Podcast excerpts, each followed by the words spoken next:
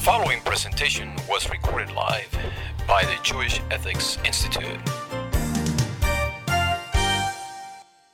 On record. Oh, guy, I done. We can, uh, first I'd like to start off with a debt of gratitude to David and Laney for opening our home yesterday. Had a lovely event. Um, Most welcome. Fun to do. Great crowd. Very lovely. Thank you. So I figured it's, it's a good time to speak of gratitude.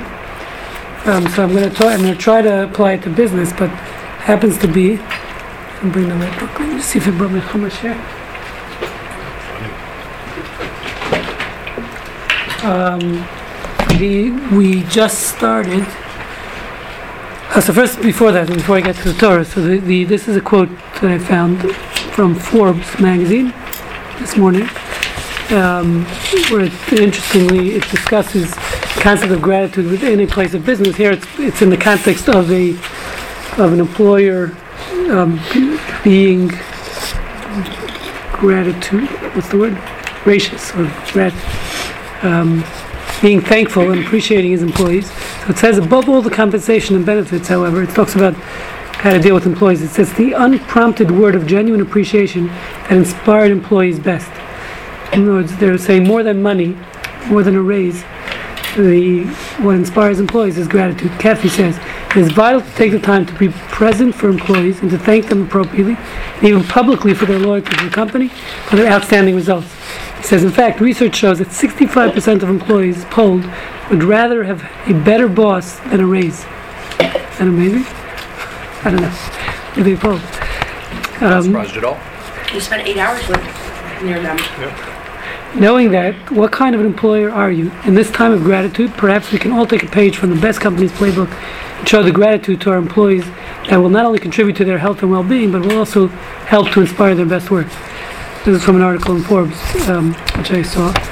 Uh, so, so in business, a big part of business, as we're going to talk about, is gratitude. We're going to discuss it from a different angle, um, as we'll see.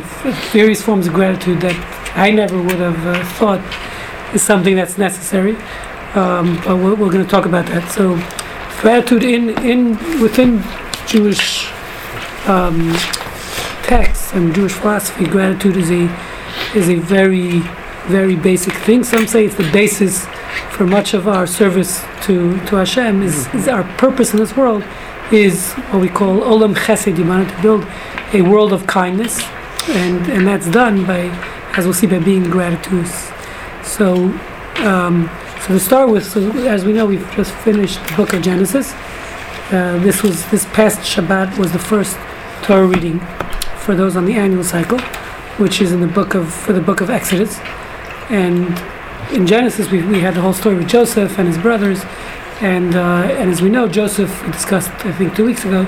Joseph more or less saved the country of Egypt. The economy um, was all due to he more or less saved the country during the seven years of famine, downturn in Egypt. Um, so everything was good. His whole family moved down to Egypt. But this, the book of Exodus begins with um, saying uh, how a new king arose, a new pharaoh arose. That's the first words, in the, one of the first words in the, in the parashas is Joseph died, um, and all his brothers. So that whole generation, the first generation that came down to Egypt originally, the family of Jacob, they all passed away. They were gone, and it says um, the new generation again. The initial family of, of Jacob that came down was 71 people came down to Egypt from the land of Canaan. And of those 71, as we know, when the Jews leave Egypt, the, the Exodus, just 210 years later, um, it, they're almost 3 million. Okay? In 210 years, it sounds, it sounds like Busy. a lot of kids. Yeah. So actually, the, the Medrash says that they actually were having six children, they were having sextuplets at the time. Jewish people. So Busy. Actually, that's one of the things that scared uh, the Egyptians. That might have been rightfully so. So we can't blame it on anti-Semitism. Um, they actually were getting nervous when people start having sextuplets in your society. So, but it says that a, a new king arose. Okay, that's how the verse um, talks about. If you look here on the sheet, uh, quote number one, it says, A new king arose over Egypt who did not know Joseph. Okay, behold, the people, the children of Israel, are more numerous and stronger than we. Come, let us act wisely against them. And it says they accused them. The king came out with decrees, as we know, to, to kill all male children um, that are born. More so, the they uh, they accused them of being a fifth column, which is something historically Jews in many countries being the the immigrants to land. So they said that the Jews will be a fifth column. And if another country wages war against us, the Jews will be on the side of the enemy. That was their official concern. Why they were enslaved, ended up enslaving the Jewish people. So what's interesting is so the, the term, by the way, a new king arose. There's an argument in Talmud as to how to interpret it. This is very important within politics, all, all uh, societies. Sometimes you have, it's according to the simple interpretation, it means that literally a new king. The old Pharaoh died, a new Pharaoh became king, and he didn't recognize all the good that Joseph had done. The Jewish people, the Joseph being the forebear of the Jewish people at the time, had done um, for the country of Egypt. The other interpretation, no, it was the same king, just his policies changed. Not a new king arose. He didn't, and, and that's the key words here, which I want to um, focus on. It says, who did not know Joseph. He did not recognize Joseph. Meaning, that why does the Torah go on to tell you that? Why is that relevant to the story here? The point is, it's making this point of he did not recognize the good that Joseph did. Because there, just as there's a concept of gratitude, there's a certain sense, there's a concept what we call an ingrate, someone who is does not understand gratitude, doesn't know um, to be thankful when someone helps him, when someone uh, does something good to him, and therefore um, that that's the contrast the Torah is making here, as we're going to see. Contrast contrast between Pharaoh and uh, and the Jewish people, as we're going to see. The contrast being is here we have this person came into the country, saved the economy, did everything for the country, and the second, as soon as he dies, as soon as he's gone, the the uh, the, the king, the same king, no longer recognizes and is uh, the and has appreciation for what he did for the country. So uh, just to bring it into current events, I think this is part of the problem that's going on in Europe now, maybe even in our own United States, where you have immigrants coming in um, many times. In, in, Europe, it's from North Africa, North African immigrants. Um, many of them happen to be Muslim, who are really don't. They, I don't think they. When a country takes you in, as we're going to talk about that, you, even if you don't agree with the values of the country, or you don't necessarily agree with the policies of the country, doesn't mean you don't have to have gratitude. This country let you in as an immigrant. Um, there's there's a concept just of the fact that they hosted you. So again, even if you don't necessarily agree with their values and and then many times in the United States, I don't necessarily agree with their with the values here. But that doesn't mean that I go ahead and, and start shooting up uh, newspapers or other places just because I don't agree with their values. So that's a very important concept. I think you see here with this, with uh, the same problem the Torah is stressing here. The Pharaoh did not recognize the good, did not appreciate the good that Joseph had done. According to the opinion, it was the same Pharaoh. It wasn't a new king. That's that's just to. Why is it important that it was the same Pharaoh? Why why would you Oh, not think no, that well, well, I'm saying it's it's easier. It's a good point. It's easier to un, to understand that the new king arose. You know, maybe didn't re- realize what uh, happened in the past. That was history. But here it's the same same leader. Joseph saved the, the whole country from from ruin, and uh, and, he, and he's still not appreciating once Joseph passed on. Okay, now we're gone. We're moving on, and his his descendants, Joseph's own descendants, these people were enslaved, and their children were killed by the Egyptian government. So, so that, that that's the point. There's more of a stress. You're right. The, con- the same concept would exist either way, however you interpret it. Even if it's a new king, new pharaoh, the, the same concept exists. It's just, I think the fact if it's the same person just shows how more um, an ingrate the Egyptian government or people were at the time. So that's that's concept number one, where you see in the beginning of, of Exodus, the beginning of Parshat Shmos. Um, so, and to contrast that now with what happens in this week's parsha, um, which is an unbelievable thing, which I don't fully comprehend yet, but I'm just going to state what it says, which I found this uh, fascinating, which is it's in these uh, in this week's parsha, which is Parsha Va'era, second parsha in the book of Exodus. So the parsha begins with um, the, the start, the beginning of the plagues, where Moshe takes the leadership position, Moses. He comes um, and God sends him to do uh, to do the various plagues to prove to Pharaoh, um, to try to get Pharaoh to convince him to take the Jewish people out of Egypt.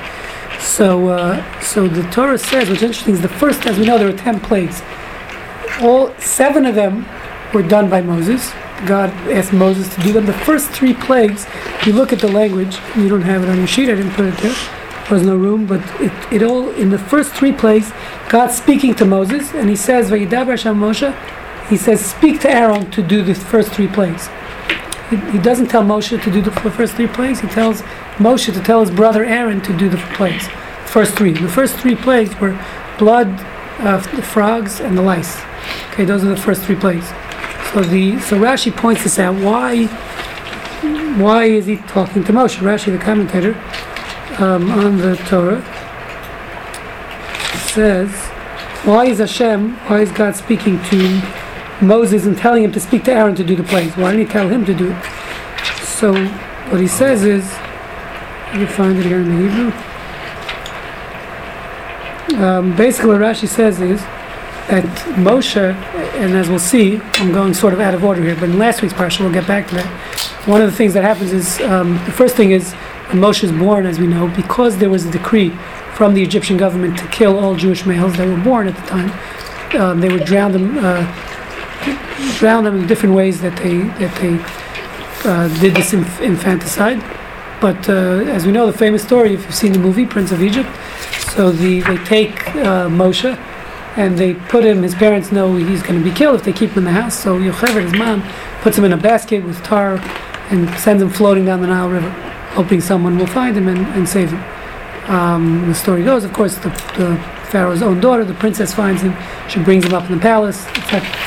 So um, what happens is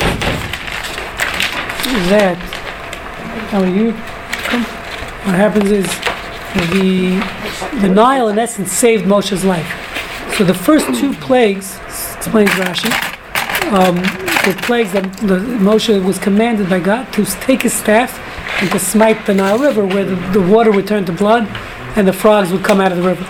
So says Rashi that Moshe refused to do it. He had a debt of gratitude to the Nile. The fact he had a grat- of gratitude to the river, he refused to hit the river. It's a very strange thing. Obviously, the river has no feelings.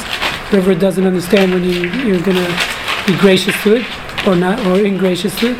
So, but still, it says Moshe refused to hit the river because the river had saved his life.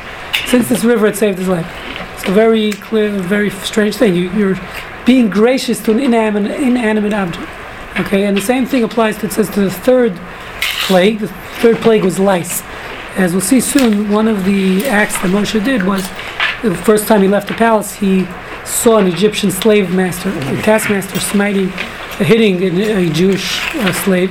So he went ahead and, uh, and he killed the, the taskmaster, killed the slave master, um, and he hid his body in the sand. He didn't want anyone to see, as we'll see. So he hid the Egyptian's body in the sand.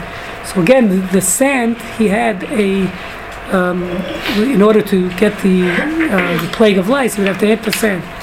And he refused to do that again because the sand had saved him, so to speak, in the sense of the sand covered the body that he had killed, his murder victim, this Egyptian slave master. So therefore, he refused to hit the sand. So again, you see this unbelievable concept, and a lot of the commentators talk about it. How even to an inanimate object, Moses had gratitude, which is a very strange concept. Exactly what that means. Um, why we're having a why why would you do that? Why would we require one, or at least well, we don't require it, but at least Moses had gratitude to an inanimate object. Yes, And it says that God says to tell Aaron. yes, So Moses says, Moses said to God, okay, I don't want Yeah. to do it. that's what that's what they say. Doesn't miss, I mean, it doesn't say that in the Torah, but that's how Rashi's understanding. Yes, there's in between the lines here, and Moses refused to do the first three, uh, first three, or or maybe it's not. Maybe you're right. Maybe God. It was clear to God. But God was making this point. Don't maybe Moses shouldn't hit something that he had gratitude to. So I'm not sure. Okay. Okay, I didn't see. Well, what if it was, um, enough, here would be my theory, um, you want to play good cop, bad cop. So Aaron's the bad cop. You Yeah, but the other seven plagues Moshe did. Okay, well, you tried it. Um, just, You're saying why he chose Aaron as a right, you want somebody, Yeah, that, that's possible. Why didn't he make Moshe the bad cop? And that's why. because Moshe was going to be the leader of the Jews. Okay, no, you're Yeah, saying I mean, yeah, could- that, could that's be. possible. Wow, man, your God is really thinking things through over there. It's really. That's possible. Rabbi, I Listen, have another it's- question. Really? Yeah, it doesn't say this explicitly in the Torah.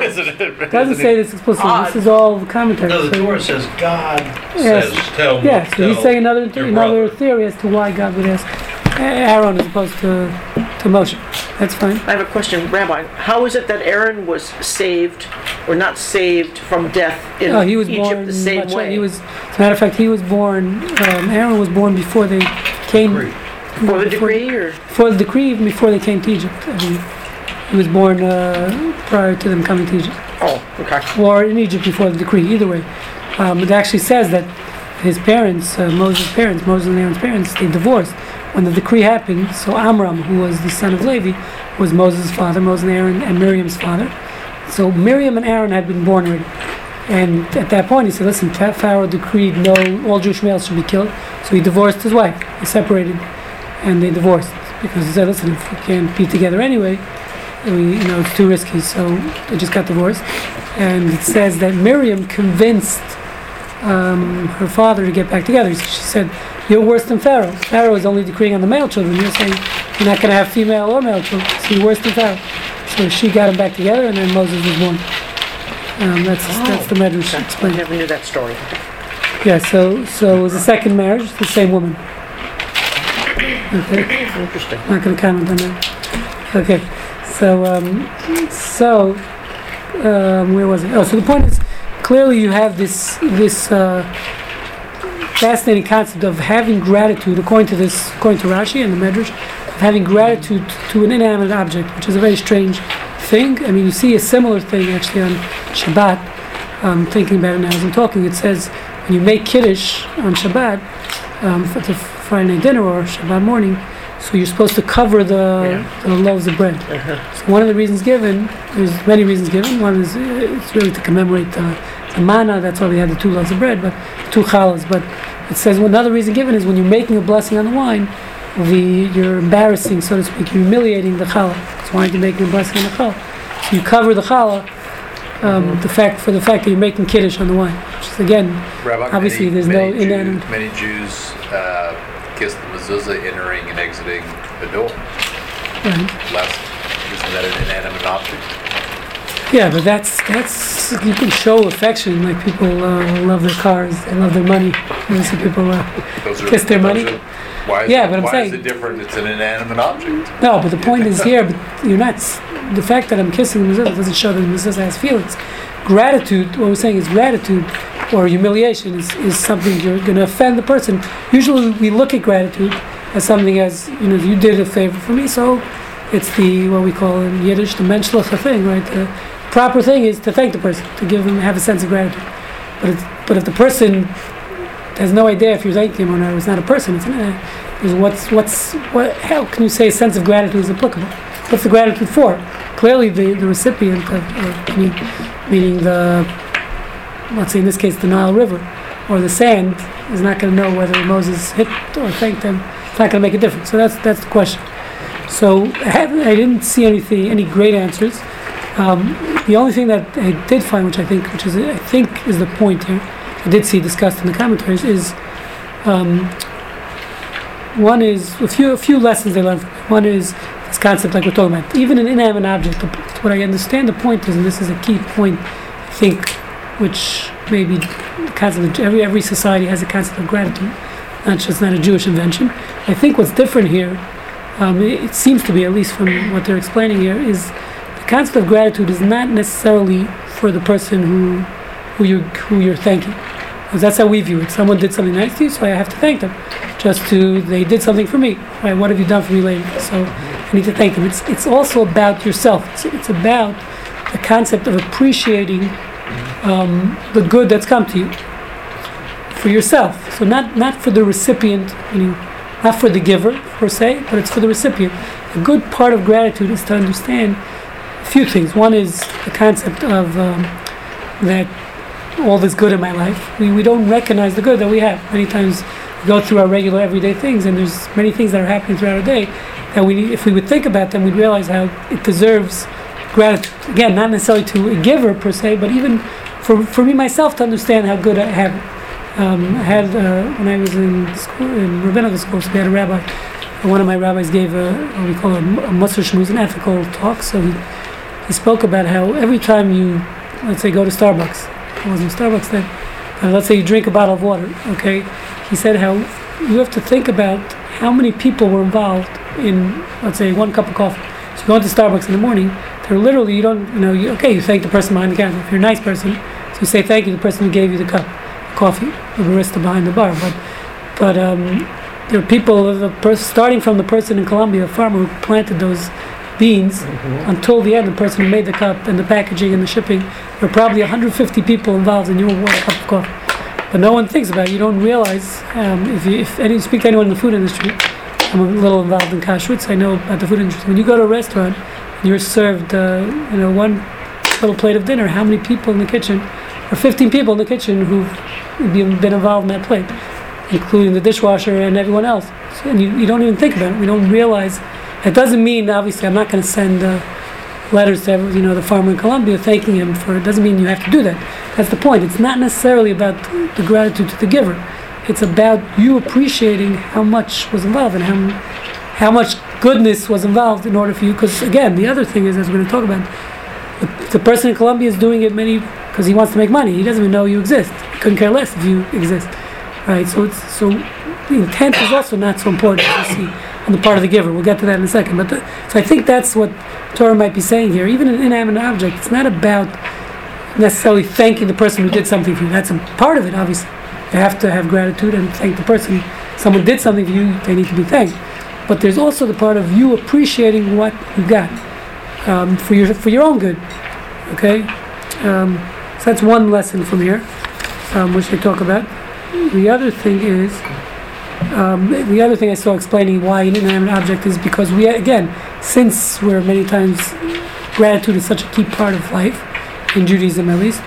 Therefore, even, if there's no, let's say in this case, there wouldn't be hurt feelings if I didn't say thank you, because it's the Nile River, it's the it's the sand, it's an inanimate object. But the fact is, we have to train ourselves as sort of the guinea pig. We have to train ourselves. We can't corrupt a sense of gratitude, and therefore, even in cases like that, we have to realize we have to, we should have gratitude, even to inanimate objects, which is another explanation I saw. The other lesson I saw uh, mentioned, which is this took place, by the way. Moses was born. Moses was 80 years old when he came back to Egypt, when he started being the leader of Jewish people. He was 80 years old. So this is 80 years after the water saved his life. Right? If he was born, he was saved his life. He was put in the Nile when he was born as a newborn. This is 80 years later. He still had that sense of gratitude. 80 years later, this is something that uh, I find many times, and I'm guilty of this. I'm sure many of us are, which is that you know someone did something for you 20 years ago, but since then he hasn't done anything. For you. Okay, so you think, listen, okay, it's 20 years ago. I, I don't have to still be thankful for what he did 20 years ago. Since then, what has he done for me lately? Right? It's like that in relationships. It's like that in business many times, in whatever it is, fundraising. Right? Speak, speaking of fundraising, right? So someone, uh, you know, uh, gave you a donation 20 years ago. Since then, they haven't given you anything. So listen. So now I can ignore him because uh, he hasn't given me anything in the last 10 years. Yeah, but 20 years ago he gave you a donation. So you still have to have that, that debt of gratitude. So that's another thing you see from Moses here. 80 years later, he was still uh, wouldn't hit the Nile because the Nile had saved his life 80 years ago. So that's another nice, uh, nice lesson that they talk about. Um, so, and one other thing, right? One of the lessons I put here, which is another question, which is, as we're going to see, it's actually out of order. Let's let's skip this one and start the next part, and then we'll come back to it. So um, the the next part, which is the, the quoting from the verses here. So going, this is actually going back to last week's portion, um, which the Torah talks about when Moses again left the palace, became a leader of the Jewish people. Actually, not before he became a leader. It starts off saying. Let's start from the top there. It says, uh, Now it came to pass in those days, Moses grew up, as we said, he grew up in the house of the palace. He grew up totally in Egyptian culture. He was prince, technically. He was adopted by Pharaoh's daughter. Um, and uh, he, he was, as the movie says, the prince of Egypt. Okay, so he, he really had nothing to do, he wasn't raised as a Jew in that sense, till he became an adult. That's what the verse says. It came to pass in those days that Moses grew up, went out to his brothers, looked at the burdens, and he saw an Egyptian man striking a Hebrew man and his brothers. Okay, and we discussed last year in this week's parsha, if you remember. Um, I don't, but, uh, but I looked at my notes. If that uh, Vayigdal, we spoke last week about leadership, last year, I mean, uh, leadership, that you see aspects of leadership in Moses. So they talk about it from here because Moses, the word Vayigdal, and he came to pass that Moses grew up. It doesn't mean the word in Hebrew Gadol means also means to grow. Also means an adult. It also means being a leader. Um, a, a Gadol Israel is a, a leader amongst Israel, called a Gadol. So the same word. Says that Moses. This is the aspects of being a leader. That he saw the burden of his brethren. He came out and he saw his uh, the Jewish people were enslaved, and he took he he did something about the injustice. Okay, again relating it to this past week's current events. That uh, knows there's as much as um, if you looked at many of the cartoons of this magazine in France, many of them were anti-Semitic. So, but the what I do respect them for is they were standing up for something that they believed an injustice was being um, perpetrated. In the sense of you had people in society who, you know, were being allowed to threaten the rest of society. You know, this aspect of free speech, and they stood up for this injustice by particularly printing to some what might be considered offensive cartoons. And it was their point. They were making it. They were standing up for principle. So that's what you see here as an aspect of and a leader. Moses here saw an injustice being perpetrated by um, by this by the Egyptian taskmaster. He went ahead and, and did something about it. So he did something. He stood up to the injustice. So you see that concept here. Um, and the verse continues. He turned this way and that way. He saw there was no man, so he struck the Egyptian and hit him in the sand. So he killed him. First he looked, to make sure no was, no wouldn't get caught. Um, and there's also a medrash about that. It says that he really was looking, not necessarily to be caught, but he was looking to make sure if you're he was going to kill him, justifiably so, but still to make sure no offspring of his, uh, there would no be any, righteous offspring. That's what he was looking for. If anyone uh, down the line would be righteous offspring, then he wouldn't have killed him. Which is an interesting thing, meaning because the, the Jewish concept is when you ki- when you if you commit a murder, you're not just killing that person. Obviously, you're killing all future generations that would have came out of that person. So you have to know. So you didn't just take one life; you took literally thousands of lives when you kill someone. Okay, so Rabbi, can I ask a question? Just Sure. a, maybe it's a real quick answer. I don't know the answer to this. When d- was it that Moses learned that he was a Jew? I know what that's the a good how question. it is in It the Ten seems Commandments, like but that uh, may not be it the seems right like he understood all along that he was Jewish. He the fact that he all leaves the palace. When he was growing up, he was he. I don't know if he had contact with his family or not. I don't know how that worked. In the beginning, he clearly did, but that was when he was an infant. He was nursed by his own mother. They hired his own mother to nurse. him. right. Um, but I don't know at which point he, he actually knew. Okay, I was But just curious. He grows up outside of the palace, and then she brings him in when he's weaned or something. No, well, that's Or he in the grows up beginning. She nursed him for a little while, but I, I don't know if she went to the palace or not. But either case, he grew up from after he was weaned till totally in the palace. The question is, did he know he's Jewish? It seems Yeah, from the text that I he don't did. remember reading That he did know, before. and Okay. clearly here he walks out and he sees, says he saw what's happening to his brethren, Yeah, and he, yeah. I mean, for him to react like that, Right. obviously he already knew. But Right. I just was wondering, at what point did he learn that? All right, So it's not, it Okay. doesn't say. How did the Pharaoh's daughter pick up a baby in the river and Pharaoh not be like, hey, that guy's probably Jewish? Oh, so they clearly knew he was Jewish. The Pharaoh was like, cute okay. kid, And uh, Oh, is, wasn't there the thing that yes, Pharaoh was like, you're, that's why, or like, that's why you're Pharaoh's daughter. You get to bend the rules. but wasn't Pharaoh, didn't he think one of Yeah, the Jews so was okay, going to so come one and kid, overtake you know, him? yeah, but I'm saying, so he killed them all. One, so let. And he's like, oh, okay, but yeah. one will let, well, This Pharaoh's not such like a a, thinker. uh, like a little puppy. Ah, it's cute. Keep him. Little puppy. Come on. We got room. I'm Pharaoh's not such a thinker, huh? So what happened? So you, so the verses continues. he went out on the second day, and behold, two Hebrew men were quarreling. And he said to the wicked "Why are you going to strike your friend?" So here you have two Jews fighting, and he retorted, "Who made you a man, a prince, and a judge over us? Do you plan to slay me as you have slain the Egyptians?" So clearly, Moses' his secret was out. They had seen him kill the Egyptian the day before, and of course they went to the authorities, um, which is something, as we know, Jews sometimes were our own worst enemies. So they go to the authorities, to the Egyptian authorities. They they uh, snitch on Moses that he killed the taskmaster. Moses became frightened and said, Indeed, the matter has become known. And what happens? Pharaoh heard the incident. He sought to slay Moses. So Moses fled from Pharaoh. Again, this is, he had grown up in his palace, but he committed a murder. So he had to leave the land. He stayed in the land of Midian and he sat down by a well. And then it continues. So, as we'll see in a second, the, the verse 16 Chief of Midian had seven daughters. This is the famous Jethro. And they came and drew water. They filled their troughs to water their father's flocks. But the shepherds came and drove them away. So Moses arose and rescued them and watered their flocks. So Jethro was a priest who originally was an idolatrous priest. He was a pagan priest. He had changed his ways um, and left paganism. And part of it was so his daughters. He was ostracized in his society because he was originally a pagan priest, and then he um, left paganism. So he's sort of ostracized, and therefore his daughters can, whenever they come to the well, people, the townspeople would always, you know, kick them away, etc. So it says um, they came to their father Ruel. So so this day Moses showed up because he was running from Egypt. Comes to this well and he sees these people starting up with these girls, and he he himself so he saves them. He brings brings them water and allows them to take water, brings up water for them, and then they come home early. So their father Jethro calls him a different name here, Ruel. Um, actually, it says the Torah in different places describes seven different names to Yeah. Jethro. So I once saw it was a rabbinical joke. They said, "Why, uh, why does Jethro have seven names?" There's a lot of interpretations. Why do he have seven names?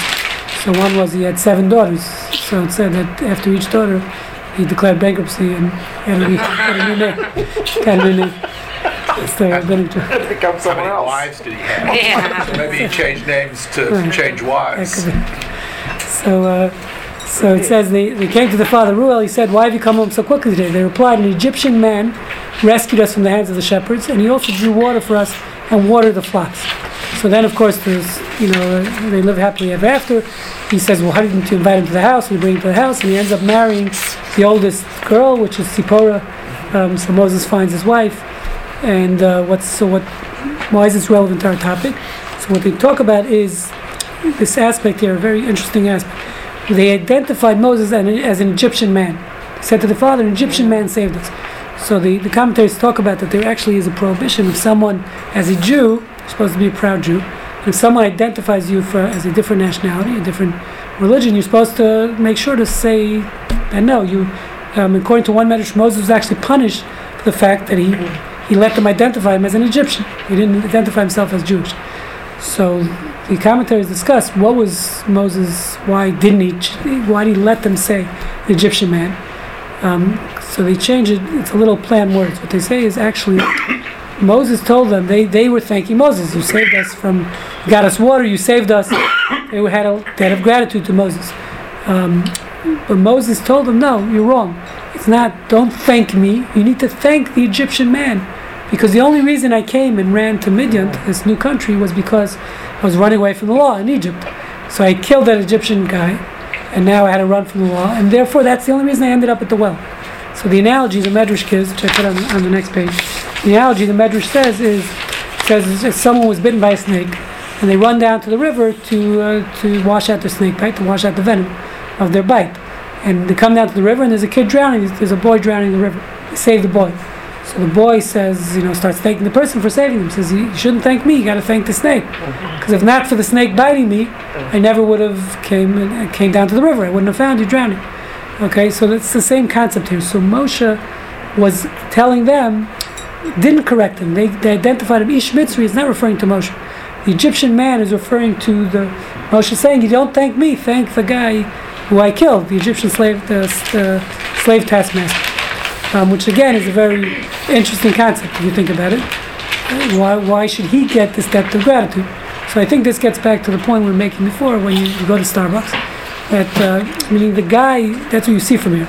Many uh, many lessons. One is again the intent doesn't necessarily matter. Obviously, the, the intent of the guy he killed wasn't to help Moshe come down to Midian, save these women from the well, and end up marrying one of them. But, but Moshe had that sense of gratitude. When something happens, he realized. So even though the intent wasn't intent of this of the taskmaster, just like the intent of the guy of the snake wasn't to help him save the drowning boy. But you see, intent is not what matters, and this I think plays a big role.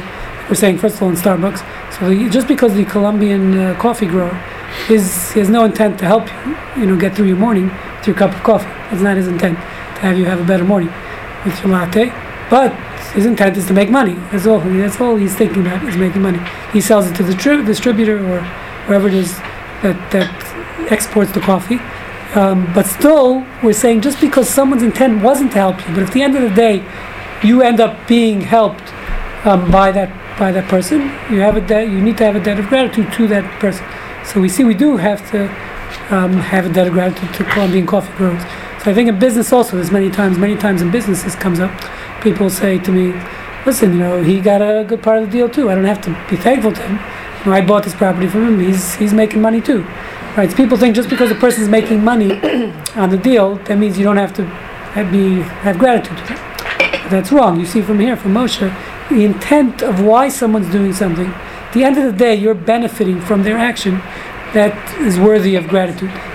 Okay, so just because they're making money or their intent, whatever their intent is, could be in this case it was a bad intent, right? This Egyptian taskmaster had no intent or evil intent. That doesn't um, necessarily negate the fact you have to be thankful for what that person did. Um, and that's something that comes up, and you see it. I see it with my kids even. Let's, say you do something for your children, or many times, or even two guests. You could have. This is an example they use in the in the commentaries. They talk about you could have two guests at the same house. So one guest, you know, says, you know, thanks the host. It's unbelievable what this host did for me. They cooked for me. They did. The other one saying, listen, they had to cook for their kids anyway, so you know, it wasn't a big thing. They didn't do much. Just they had an extra piece of uh, an extra, you know, piece of chicken for me. So you can look at the same act in two different ways. Um, one per- person who's grateful person who, who understands gratitude and appreciates it will will say will look at an amazing thing. This this person and again in business too. You know, you look at it. This person made a deal with me. They didn't have to. They could have chose a different client, a different, uh, you know, uh, broker or whoever it is. Right? You can get. They didn't have to choose me.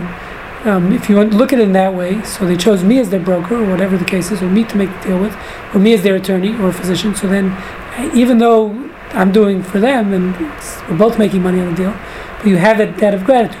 If you look at it as, listen, they had to do this anyway, so you know, happened to find me in the phone book, so then you're not going to have that debt of gratitude. So it's, it's important to keep that in perspective. So that's that's what you see here from Moshe, that he was referring referring back to the, each the, Egyptian man. Thank the Egyptian man. Don't thank me for saving you. So that's a, a nice one concept.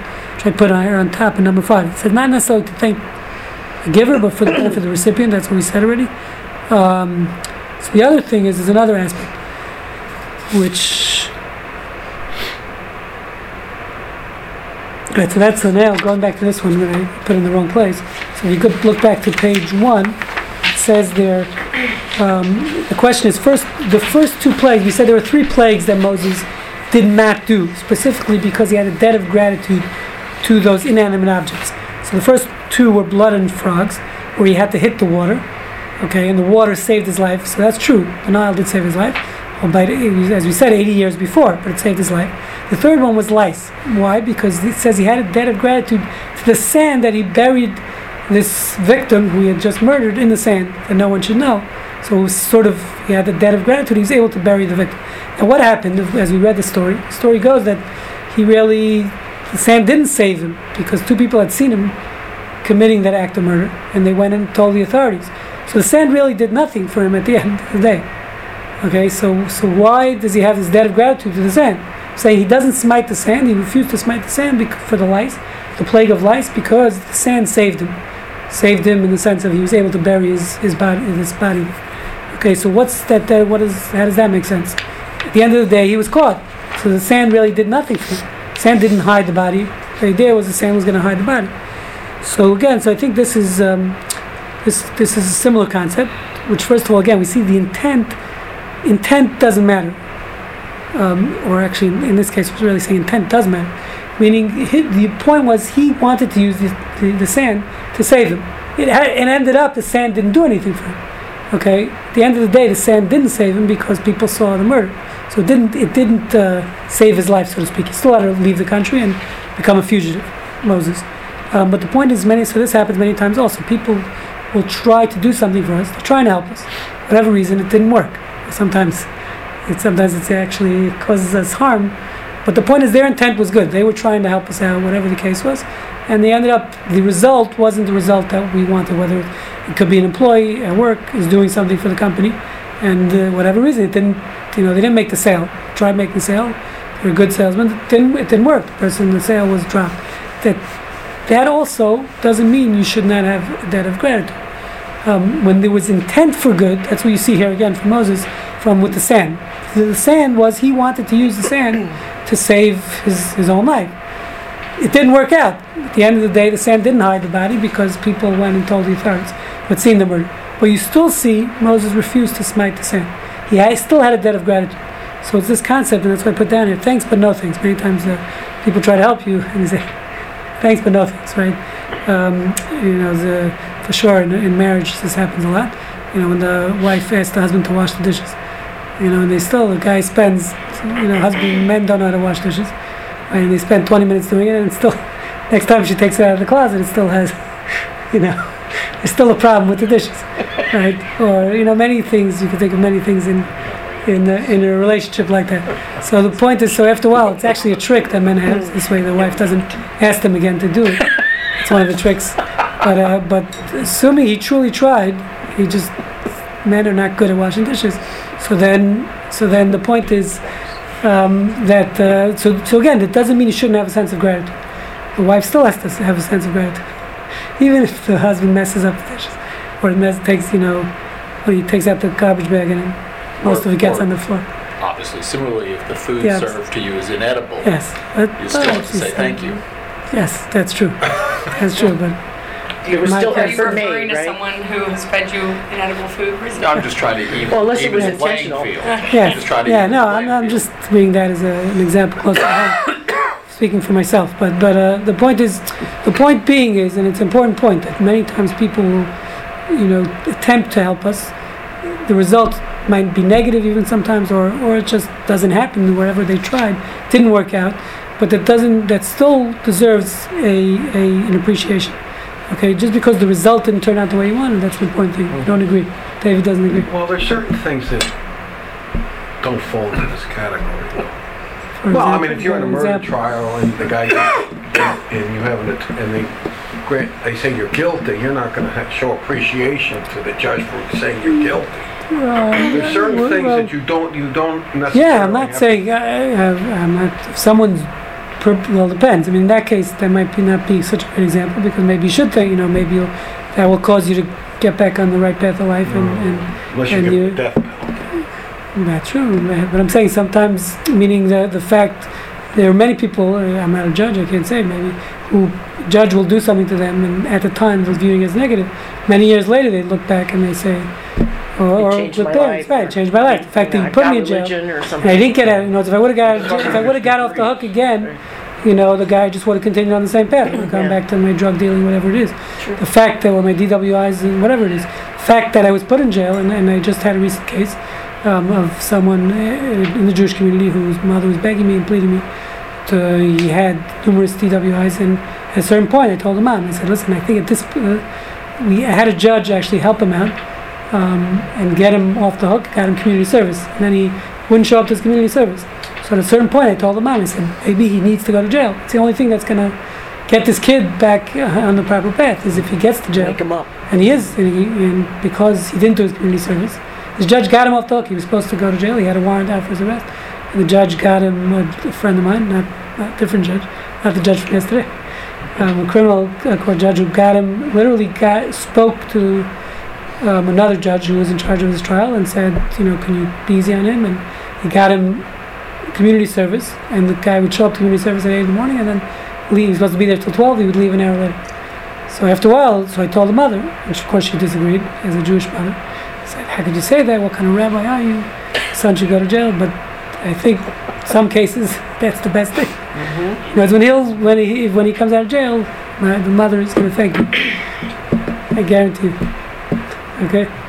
So the point is, so so I'm not saying yes, there are cases. Of course, there are cases. If someone perpetuates evil to you, does something wrong to you, you don't have to thank them. I'm not saying you should thank them. What I'm saying is, um, in this case, what I'm saying is many times people their intent is good. The result might not yeah. come out so good, but they tried to help you. Whatever reason they failed. So what I'm saying is, in those Maybe cases, didn't still deserves fail. gratitude. Huh? Maybe it wasn't them who failed, but for other reasons. Yes. You know, like a defense attorney does a great job, but the facts are what they are. Exactly. And there was an eyewitness, Exactly. and you can overcome it, but that attorney did as great Exactly. a job as anyone could do with Right. So I'm saying, but even work if, with. let's say, you know, the, right, that's that's a, that, that is a great example of, uh, of a didn't in that case where the intent was very was good, but the result wasn't what. And there's wasn't nine, ju- what we there are wanted. the Yeah, jurors, of and course. there's, you know. Exactly. So so there are many examples like that where people try to help, Yeah, even in your everyday business, you have an employee. Sometimes they messed up, not intentional. The intention was to help, and whatever reason it didn't, it didn't. The results weren't great. That doesn't mean you don't have to thank them. That's the point. Okay, in those cases, obviously, the intent was bad or they messed up because of their own liability, so that's something else. Of course, that doesn't deserve gratitude in those cases. If they were, they did something which they were liable. for, They shouldn't have done. That's another lesson you see here again. The fact that Moses did not want to strike the dirt because the dirt potentially had the uh, the ability to save him, even though it didn't. Um, I, I did see one other thing, which um, another way to explain it was that the fact the dirt did save him, at least in Moses' mind, for a day, because that whole day, it was 24 hours. It says he killed the Egyptian, he hid him in the sand. This didn't happen until the next day. The Lord didn't, he didn't know that anyone saw him. So for one day, he had the peace of mind thinking that uh, that he was okay. So that peace of mind was enough to portray the sense of gratitude. So, And that allowed him to get away, that gave him the time. uh, well, no, we didn't know he wasn't on the run yet Oh, because okay. he, he was only on the run the next day after they, they he realized that they actually No, had seen the him. sand actually gave him that 24 Yeah, that was 24 hours to of uh, Get his was stuff together before he goes. That could be, Well, I mean, yeah. when he was on the run, he was running through sand. I don't know if that's significant or not. That's true. Okay, so Sand so uh, so that's what I put down. If you go turn to the back page, so it says, um, like as we mentioned, not necessarily to thank the giver, but for the benefit of the recipient, to teach oneself the lessons of gratitude, as we mentioned. So another aspect is the, the, what, what I've seen discussed in the commentaries of why, let's say, inanimate objects, um, in all these cases, even the case of Starbucks, of realizing, thinking about that 150 people went into one cup of, of Starbucks in the morning it's it's it's understanding also the concept of the grand plan, which we just spoke about here many times. That the concept of what we call hashgacha pratit, which means that everything has a purpose. Um, we believe God controls the world, so even your little things, God is in control, um, and you're not you being cognizant of the fact. So, for example, in this case of Moshe, he killed the Egyptian, so he wasn't obviously in a good mood that day when he found out that the authorities he's running from the law, he becomes a fugitive. But he ends up going to Midian and then meeting a, first of all meeting his wife. That in itself is a pretty amazing thing. Um, that he ends up so you know he under, he's cognizant of the fact of all these little things that occurred. There was a plan here. There was a grand plan. It wasn't just uh, he happened to be a fugitive. Now the fact that he was a fugitive, he ends up meeting his wife. He ends up meeting God at the burning bush, which is also in the same place because he becomes a shepherd for his father-in-law. So he ends up um, becoming the leader. This all took place only because of his initial act of being a fugitive. Meaning, if he wasn't a fugitive, this wouldn't have happened. So if he hadn't been in that situation, so so it's the sense of gratitude again. It's not for the giver. Meaning, it's not I have to be thankful for the Egyptian follow man. that out and say, well, if you know he hadn't been in the Nile, and if he hadn't been grown up in the palace, and if he hadn't been You're right, with 100%. Pharaoh, So all that- really it's all thankful for the Pharaoh. Pharaoh banned said right. killing of the Jews. You're right, but the point is being cognizant of the, that fact that things don't just happen. We don't believe in random acts, you mm-hmm. know, happenstance. So the fact, as we know, as we saw, you know, after every plane crash, I always mention this, and it happened after the last Asiana Airlines. There was two people I saw interviewed. One who, you know, they they were booking that flight, and their computer crashed you know, just as they were ready to, you know, trying to book, and they were all frustrated. They missed, and they didn't end up booking that ticket. Another family missed the flight. You know, always you always have them. Every single plane crash, there's always two people who just missed the flight. Okay, so so. But Rabbi, under Yeah. this theory Right. uh, that everything happens for a reason, then Mallory should be grateful to the Nazis. Right. theory. So we're going to talk about that. That's a good point. Well, I'd like I'm not that. sure I'd why. like to hear One second, just- Well, but, but the We'll intent. talk about that in a second. But why why why are you saying that? intent. Because without them, Grandma wouldn't have moved here. She wouldn't have met. She Yeah, wouldn't have you been in might the have been displaced born labor in camp. Germany. She know. wouldn't have. She wouldn't have been in, at the displaced labor camp where she met my grandfather, and then Oh, they wouldn't well, have you're here, right. and then So I we're going to talk about here. that. So that's a very good point. All right. That's an excellent So point. wouldn't We're going to get there in a second. Yes, I agree. One second. We'll, we'll, yeah. I find it's a we'll get there in a second. Yeah, but but uh, Tough the Yeah, intent, tough. To the but the Nazis. intent of the Nazis was not good. You don't have to be grateful, right, to the Nazis. True. But we're- the- If he wants to thank- circumstances If he wants to were- thank everybody in the in in the path, no, well, there's, there's But two not things. the evil people. No, but Well, is that's- Right, Not- it's, it's a not valid those that are point. evil. Their intent was evil. But why? But I the should be chain of grateful for them because even though their Right. intent was evil, it got me here. what what, what do we care about? No, well, intent? first of all, no, Right. one second, one second, one second. I'm not. So far, I'm going to get to your point, but so far I didn't say. I'm saying on the contrary. I'm not saying I'm saying the opposite. You don't have he, he wasn't having gratitude to the dead Egyptian, the Egyptian who caused all this. Because that guy was hitting uh, that his t- intent was evil, as Susan is saying. But it's it's not the gratitude to the Egyptian. Again, gratitude is not only to the giver, it's about gratitude being cognizant of the fact that good things came out of it. Not going back, that doesn't mean I have to thank him, per se. The, the person who perpetrated the initial evil. One second, it means that being cognizant that there was a plan here. That's what it means. So, and therefore Well- being thankful in my life I- that I you're find- right. I find it hard to get. So I'm not thanking the Nazis. I- I- I'm thanking I the got that fact part, But I find it that, hard uh, to get to the, that, that, that there's, that that's, that there's a, a plan.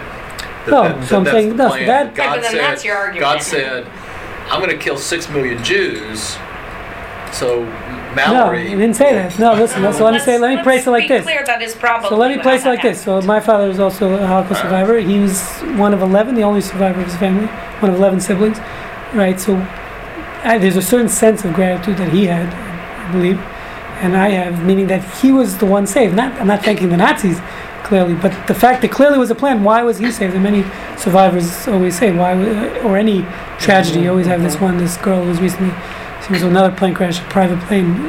Her whole family was killed. She was a seven-year-old girl. Hiked, I don't know if you saw it, it was in Kansas.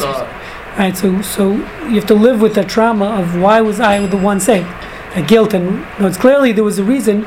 Again, if you believe in God, that this person was saved and others weren't. That's that's the the gratitude. It's again, it's not gratitude to the Nazis. It's, it's on being cognizant of the fact there's a reason that I was saved, and and millions of others weren't, or thousands of others weren't. That's that's my point. So, but we'll get to, you- to the other point in a second. Rabbi, too. you have to be pretty optimistic to believe every bad act will result in a good thing. No, I didn't say that. I'm not saying I didn't say that either. no, I didn't say that either. I, I understand where you're going, but Uh, I didn't say that That- every bad act resulted in a good thing. I didn't say that. I said ta- understanding, and, and this happened to be a bad act initially, but understanding that there's a that that all everything comes together about every- is puzzle pieces. You're right. We do in Judaism. We do. We do. Rightfully or wrongfully so. If you think there's a plan for everything, Right. If you believe that God's is the controlling the world, And it- right? and it- Then And everything has to be part of the plan. Every Right. outcome is sort Is of, uh, part of the plan. That doesn't mean it has to be good. We're not saying everything's good, but But there's a there's a plan. Aren't we saying that ultimately everything is for the good, even No, it doesn't? Not necessarily. that For bad, we believe there's evil in the world. Bad things happen, but there's God. We we believe that God has a plan. Right. there's meaning there's a reason why the bad thing happened. Doesn't mean Yeah. it's good. You might not like it. You might you have a you might be pissed off at God for doing it, and, in- and in your eyes it's bad. But there's a reason why it had to happen. That's the point. Um, that that's the point. We're not saying it's good per se. There's a reason why things happen. Right, and ultimately, it usually doesn't become clear until five or seven years later. Could be, or a hundred years later, Well, or two hundred. I have found that as I live my life and age, I see that where five years later or six years later, right. I'll go, oh, that. That the was time, why that was didn't happen." So awful. Mm-hmm. Right. that- So, but- boy, did I get some lessons from that experience that right now I'm using. I've had that happen so many Right. times. So again, we're not necessarily saying to address your point that all from all evil comes good, but what we're saying is that there's a plan. No, being cognizant of the fact that there's a plan. So that's that's another thing that we're saying that Moshe was saying. Um, So this I just saw. This is actually from Rabbi Wolbe from Torch. His grandfather uh, wrote a book, many books on ethics. So one of one of his books, he talks about how important gratitude is, and he says that he says if you want to be a happier person, he says this is his formula for happiness. He says take take a month, 30 days, and every day find three people or three things to be, that you've never been thankful for before. Just go through your day for a month. He says, and every day do three things. Thank three people that you've never thanked before for something they did for you. He says after 30 days, your life will be changed. That's what he said. I never tried it, so I can't say it works. you, But he you were moved by his. His, uh, Not that movie. He's, uh, he says no. He says just again because it's not about the person you're thanking. It's about you, your life. Meaning you don't realize, we don't realize going through our daily lives how much good we have, how much good is happening to us from people, from just your cup of coffee, as we're saying. So if you would take that day in, in Starbucks and realize, wow, it's amazing, and you're gonna send an email to Howard Schultz thanking for your cup of coffee. You 'Cause know he, or the person who designed the logo on the cover, on the cup. So that he's saying, if you do that three times a day for a month, you'll have you'll be a much happier person after, change your life. So again, I can't say I tried it, but I'm, I'm Well, you giving you read homework you to know, try it. I, I mean, we're not holding you to it yet because you just read it. I just read. No, I actually read it before, but I, but I'm happy. So I don't need. giving It's, it's for people who need happiness. Right. I'm already happy. I'm a happy person, so I, I'm not looking for more happiness. Very happy now. So, but but uh, but then the point is what I'm trying to bring out that that we're not most of us, and I'm speaking for myself, are not cognizant of the fact how much good we're receiving on a daily basis, even if our lives lives are not going great and they're not we're not we don't have the best lives. Um, we're not thrilled with our lives, but if we just would be more cognizant of what's happening in our daily lives, being thankful, right? We would realize even just the fact that we wake up in the morning, go to the bathroom, eat, those are uh, have fried chicken. That's uh, there's a lot of good in our lives that we don't realize. Okay, and um, so just to finish off, the last point. So this is where, and again, it's a hard pill to swallow. I did find um, that it's, it's a very scary statement. That, uh, later on in the Torah, there's a law. Um, there are three or many racist, maybe what we would call racist laws in our Torah, but one there are, there are specific ones that I'm going to mention.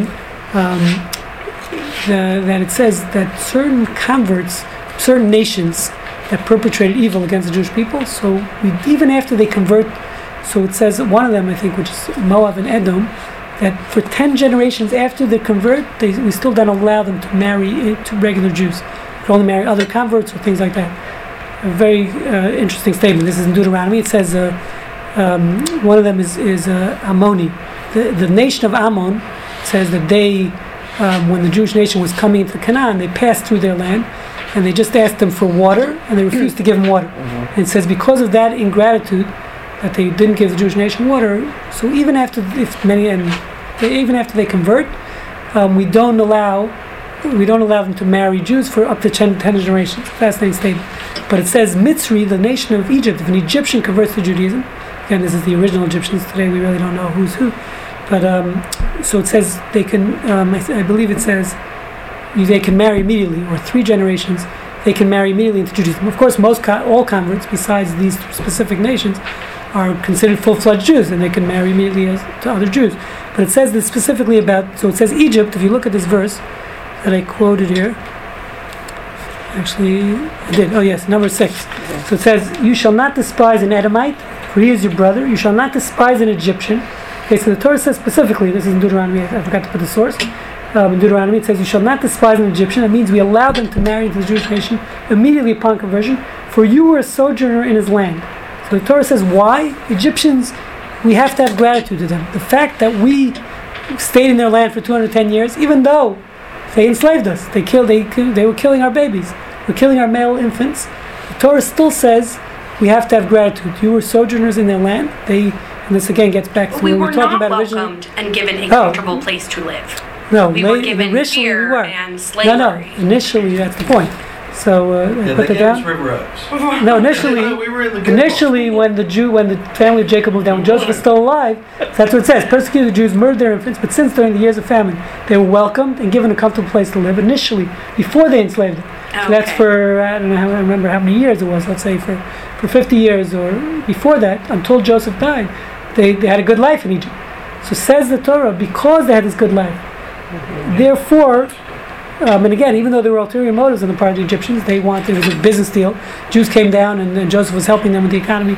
But still, we have to have gratitude for that, and therefore the laws are different for Egyptian converts, and we don't we don't treat them differently than other converts. Um, which is again, so this gets back to Naz. It's a, it's a very scary thought that we're saying here is these people are tor- tormentors. So we lived in, in German Jewry or had a great life for hundreds of years prior to World War II. But still, the Torah seems to be saying that we, and therefore we have to have some sense of gratitude. Many great Jews came out of Germany. Um, the country was very good to the Jewish people. Yes, the Nazi government. But, and I don't understand it, but that's what the Torah says. It is, it's a hard pill to swallow. In a certain sense, he's saying we still have to have gratitude even to our tormentors. If they did something good to you, it's like when you're in jail, so you get a nice bed, you get a bed. So you have to be thankful, at least, you know, you got the bed. The fact that you're, you're locked That's a in jail. pretty large. Yes, it's a, it's a, it's a, it's, it's hard pill to swallow, um, especially as a child of a survivor. Um, but that's what the Torah seems to imply: this concept of, of even gratitude to the Egyptians who enslaved us. So very interesting thing. So surely getting back to what we started with, which is what's happening in Europe. I just want to make this point. So it's happening in Europe, which is the, the same concept. Again, just because you claim you might be discriminated against or, or even, or whatever the case is, but these people, this country took you in, you're on their welfare, they're paying many times But for you're your allowed to have a business and make socialist money. medicine. and- Yeah, I mean, so that that in itself, leaving everything else out of it, is a, a major source for debt of gratitude. Sorry, yes. Well, where I was going to go is, my takeaway is, using the bed in the jail, is take small gratitudes wherever you can. So if that's all you can be grateful for, then that's all you can be grateful for. You don't have to get to, I'm grateful to the Nazis, but you could get to, I'm grateful I lived from Tuesday to Wednesday. Mm-hmm. I'm grateful I had a meal. That's You know. I, I- can't get exactly all the way to being grateful to the Nazis, Yeah. you know, could I be grateful that I made it from five o'clock to six o'clock? All right, so that's so just to also to answer. But that has nothing to do with. No, but just to answer the question of the Nazis, so I, I think, as I'm reading this, I'm just saying, i- the, the thankfulness seems to have been for the time before they Well, that's the persecuted. point. The Nazi government, That's the and from the point. beginning, might You're have felt, supposed you know, had to get, also. Rabbi, The original uh, German government, yes. David just said, Yeah. then, then you have to be grateful for everything. And I said, that's the point. Yes. That is the point. That's what you want to get Exactly. to. That's the point. I don't Yeah, think you're that's the grateful point. for the Nazis or No. Nazi No. parties. I think Yes. you're grateful for the the, German fact that country you, you, you- your father or his father or mother Thank you. had the oh, opportunity to leave. Yeah, we're in one car and today. for growing up, whatever they Thank got you. there, they got something. So that you should be thankful for. Right. So, so as you that- say, I'm thinking the same. Similarly, it talks about abusive parents. One of the key aspects of honoring your parents is this concept of akar tov, of being having a debt of gratitude. So they talk about what happens if your parents are abusive. So it doesn't negate the fact that they still brought you in this world. They took care of, Well, even if that they didn't take care of you. That's right. But the point They is, gave you were life. born. You're only in existence because of them, and therefore I have to have a debt of gratitude, even even if they were abusive. Listen, I, I shouldn't have anything to do with them.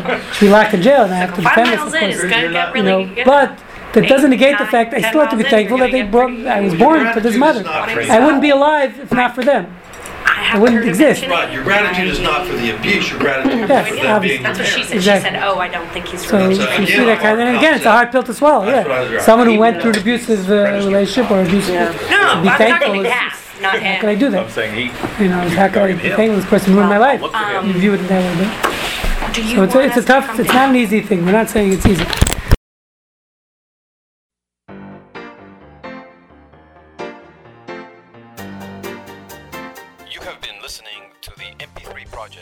The Jewish Ethic Institute. For a complete selection of our lectures, please visit our website at j-ethics.org. Shalom.